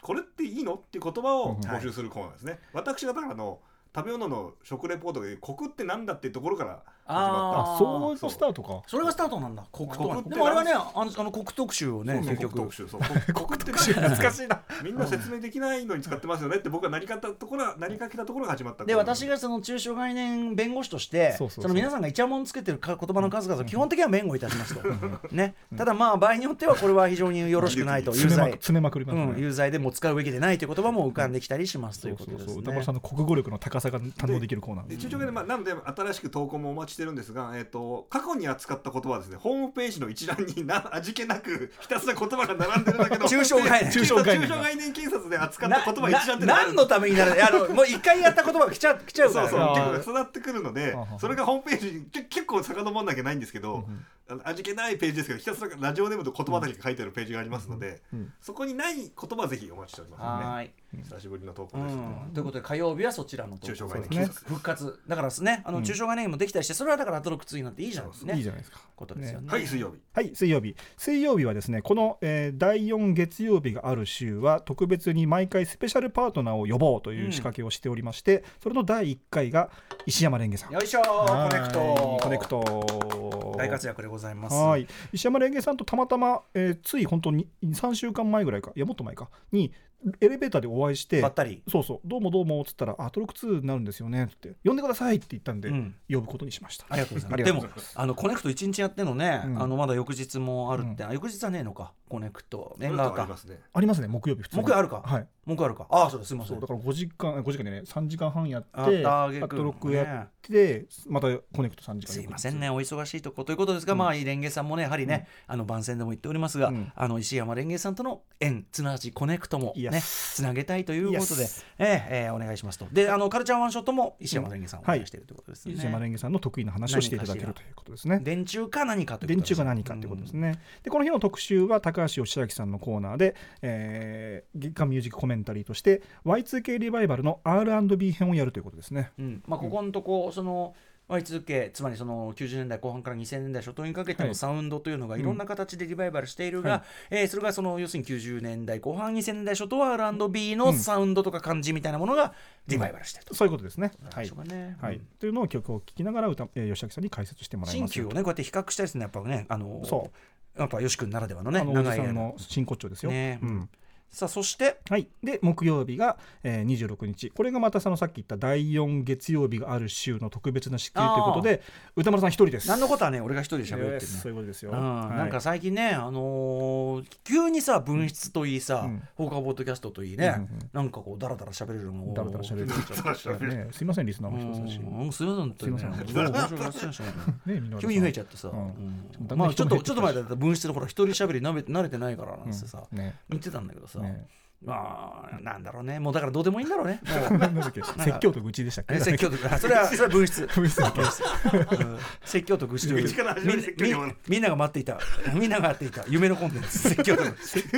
力始めすごいな。愚痴と説教。愚痴と説教ね。愚痴と説教。順番がそういう愚痴から始まり説教。の入り口と出口が最悪だっていう。ということという歌丸さんの一人喋りが26そう日でえー歌丸さんの映画表がアンダーカレン。トはーい。うん。で、えーアンダーカ来レントちなみに漫画原作はどなたに最初ご紹介いただいたんでしたっけ？こちらは。いやこれはね紹介してない？番番組の中で漫画紹介してないと思います。はい。あそう。で僕も実はね恥ずかしながらまだ読んだことがないので。あそうですか。はい。あそうですか。これから読みます。はいはいはい、うんえーまあでもね非常にゆかりが関係しているそうですね。楽しみですね。でライブダイレクトが、えー、と初登場のウク葛西さんですねこれはあのーまあなんていうかな打ち込み系というかもともとボカロ P とかもやられてた方なのかな、確か。えー方で、うん。まああのー非常にすごい方だと、はい。でまあ、スタジオに来ていてライブをやっていただくんですが、うんえー推薦人として私、はいほぼ放送で言ってしまいましたんで、はいはい。えーいいでしょう。まああのーうなんだ奥さんが憧れて、うん。えー、と始めたという豆腐ビーツさんが、ね。ビーツ、はい、豆腐ビーツさんが推薦人としてはい。登場ということで、クイザーではなく推推薦人として。さすがにクイズは出ないんでしょうねあいつあいつはねクイザーとしてちょっと思うとこあるんじゃないかと思うんですよね。思うとこあったらやべえけどな 本当に。そんなに本当に意識してたのかっていう感じになりますからね。ということでよろしくお願いいたします。うん。ありがとうござい。という感じで来週の放送もぜひ皆さんで来週の放送はまたここですよ。またこれですよ。これメンツさ今この今歌丸さん古川、いえー箕輪田って3人になったじゃないですか、はいもうちょっとなんつうの？あだからつフレキシブルにしたいですよそれは。ね。あのいろんな方参加していただきたい。うん。けども、うん。そのいかんせんもう人がいないんですよ。人がいないですよね。こんな時間にさ、まあ、昨日だったらコンバット REC とかねもう 散々ね「ああさあ飲み行かないの?」飲み行こうよ。飲み行こうよ。ね。試合の遺恨は試合でしか解消しない。飲みの飲みの遺恨は飲みでしか解消しない。飲みたいだけだろっていい放ってるでも昨日はねあの角くんがねディレクターがね「行きますか」っつって。あ「おいマジ?」っつって。ー 角くんそこそこあれっから飲むとな。でも角くんはでも結構飲みたがってくれるのありがたいですけどね。あの人結構好きですね。なのでまあまあまあ昨日はそんな、まあ、 RECとかいる時はそうですけどね、あとはまあねそれこそ高木とかね暇こいてんだったらくれよ。ね ね。暇じゃねえんだよ。暇じゃねえ。から出てないんだよう。ん暇じゃねえから出てないんだよ。でもほら1時過ぎ今1時半だからさ、ここまで行きゃい来れんじゃないの？うん。さすがに。ね。あ仕事終わってるってことですか？23もさすがにさ、よそうですね。翌日なんもあるかある。かあるんですかね。わかんないな。なければ別にねっていうことですけど。あるのかな？忙しいよなやっぱな、ねとかね。そうそう、まあ小川さん出ていただいたり、そうですね。エリーね今日はちょっとタクってでもタクス割る人が誰もいなくなっちゃうの今もうスタッフスタッフ誰もいないですから。おあ本当だ。お。あと田中さんしかない。ライムスターマネージャー。お疲れ田様です。中さんが。田中さんはね、うん。あのねこ孤児なんですよこういうなんあこういうの出るのに対して、うんああ私はっつって。なっちゃうん今もうですよね。全然目合わせないですもん。うん。本当ですね。目合わせない。目合わせない。って戦い方すごいな、田中さんはね、あのなんていうかコート決めた時の頑固さが半端じゃない 確かにそうかもしれない、ええ。なんか。あとねその嫌いなものに対してる嫌悪の け嫌悪の表現の強さが半端ないなんかちょいちょい聞いたことありますよ私。嫌いっつって。あれもダメですっつって。うん。うん。いや本当やっつってねってますからね。あれがいいとこスタッフにチョコレート配ってくれて本当ありがとうございますごい。本当にお心遣いがいつもね素敵な。田中さんどうですか？ね本当に合わせてくれなすね。本当に嫌がってますね。はいあんまり無理ですということで。すね。まあまあだからちょっとあの他スタッフとかもねとかうん、ウィークエンドシャッフル時代とかね、昔ほら終わってもうずっと年がら年中のぞみ行ってる時とか、もうさ番組出演しねえのに来てるやつとかいたじゃないですか。いたいたいた。あのーす暇だったわけじゃないところスカイハイとかねえ何しに来たの？って。いや来ました。来ましたとか、ね。あとこあと小井ちゃんが小井ちゃんがどうしても どうしても話を聞いてほしいっつって。てね。来てたりとかああいう時とかね。ぜひぜひお願いしますよ。お待ちしております。あの知人友人知人まあの方でもやっぱ木曜日に撮るのが一番いいんですよねやっぱね。何が？その撮撮るのは木曜日のえ別日を設けんの？だって。でだからその木曜日だとやっぱ基本的に木曜日にいるスタッフみたいなだから水曜だと水曜にいるスタッフだから素のディレクターとあーまあかね。火曜ねだったらまあね。ただこの1週間にやりきちょっとやっぱねやっぱりそのちょっとフューチャーパスト来週のお知らせみたいなうん。これがやっぱあるからさ。俺だって歌丸分室来週ちょっとこれ口なんだけどうんうん。来週の月曜の放送前に分室放送前に。放送前の分室ってどういうこと？あのテンシしかもョン出せ 1, るかな。週間始まりの日はいに分室やんのよ、うん。それちょっとほうちょっとさ今までの逆じゃん。今今今まではもう一番ままさにまにさにこの時にやってたじゃない？そうそうそうそう。いやがさ逆で、うんだからもう全然なんていうかなもうただでさえさ愚痴と説教なのがもう全然面白くない可能性あるよね つまんない愚痴と説教。おう面白みを醸すあれもなくてさ別にさ。すごいこれは困っちゃう。だからあのいつやるかって大事なんですよこれはね。あー確かに1週間の中でどこに置くかっていうのうん。ねうん。まあ今は放課後ポッドキャストあるから本当だったらねここで分室だけどさ。そうですねこの後に撮るんだって別にいいんだけどな。まあねやってみないと分かんないですね。それはもうすぐそしたらもういよいよ愚痴と説教がよりハードなんだ こんな時間にやらせなかった。に 今日からは離れない今何時だと思ってんだっつって。ね あーっていうことですよね。まあまあいいじゃないですか。一回やってみましょうよ。やってみないと分かんないか。らなんですよ。ね。うん。クイズもやってみたら面白かったじゃないですか。まあまあそれはだって面白いと思ってやってんだもん。そんなこと言わないでよ。そんなこと言わないでくださいよ。それはいいと思ってやってんだもん。そりゃそうです。うん。さあということで。はい。まあまあねアトロック2いいんじゃないですか。ありがとうございます。うん。あのーでも放課後ポッドキャストもやれるなんてこれはいいことだと思いますしね、うん。ぜひ皆さんねあの放課後ポッドキャスト向けのね、うん。メールなんかもねひょっとしたらあいいですね。うんやってもいいかもしれないですね、はい、歌丸アットマーク TBS.CO.JP まではい。読まれた方には、えー番組ステッカーを差し上げますと、はい。ね。クイズの不正当者にまであげるんだからねこれはね。いいじゃないですか。熊崎もさすがにそれはいいじゃないですかって放送で言ってました。あそうですか、うんあこれは甘々だなって いいじゃないですか。はい。うん。まあまあまあそんなこんなで送ってみてくださいということですね。はい。なんかお知らせ事ありますか？なんかそれぞれ皆さんのそれぞれの活動が。私はえっともう今週末中に、うん。えっと第5回目になるのかな？うん。あのコロナのワクチン打ちに行きますよ。おああそうか。まだインフルもやんんなきゃいけないんですけどね。そうですよインねフル来たなあとアンダーカレント見てみたいなのありますけど、うん。皆さんなんかないんですか用事は？あ大宮行きますよ。あのーあ国際国際埼玉国際埼玉国際芸術祭うん。うんうんチケット買ったんではいはい行きますよ福田ミランっていうのはそうなんですよ。そのね話をねやっぱその放送時間内でしちょっとね細かくしきれなかったんで、うん。その分室ですりゃいいのかな、そうですね。あとね分室でしたいのはそのこの間ねあの藤藤田稔さんという、えーうん。ファインナイト等でおなじみの、うん。まあなんていうかなえっ、と僕らの本当に大先輩にあたる DJ のね、本当にベテラン DJ で藤田さん稔さんのえっ、と60歳の誕生日を祝うパーティーというのが実は豊洲の方でデカンドカンとありまして、えっ、とでまあそのそれこそあのヒップホップシーンのすごくなんていうかいろんな人が来てて、えー久しぶりに会うかもあってで我々もライムスターのあのビーボーイズム1曲やったんですけども、みたいなでその時に、えっとライムスター事務所スタープレイヤーズ岸君の娘さん2人行って、うんうん。一緒にこう行ってたんですよ車でね、うんうんうんでその車内で今何入ってんのみたいな。な聞いた時に聞いたドッジボールの話。その話ですね。ドッジボールナウの話。これが俺は面白かったですね。これ聞きたいですね詳しくちょっとね。すごいへーっていう感じもあったし、うん。でもやっぱでもドッジボールってやっぱ確かにさドッジボールいいよねっつって。俺もドッジボール好きっつって、はいはいみたいはな感じとかね、そんな話をちょっとオープニングトークとしてその分室していいですね。ドッジボール。からの、うん。まあ、そうだからそのもう愚痴はないかもしれないですね。愚痴ない。はいうんドッジボールと。説教だけ。うん。情報情報 情報。情報？情報情報。情報これまた情報。ここれまた情報。うん。情 情報。に次ぐ情報。情 かもしれませんうん。ね。なるほど。はいね。まあ、そんなこんなでございます、はい。頑張ってやっていくんでね。はい。うん、ということでございました。じゃあ、えー、今今週はこんぐらいにしといてやろうかとはい。いうことでございました。えーここまでのじゃあお相手は？えー番組構成作家古川光と。プレスミナード何言ってるの 全然早回しすぎて言われちゃった。全然ダメよそれ。プロデューサーミナーだと。はい。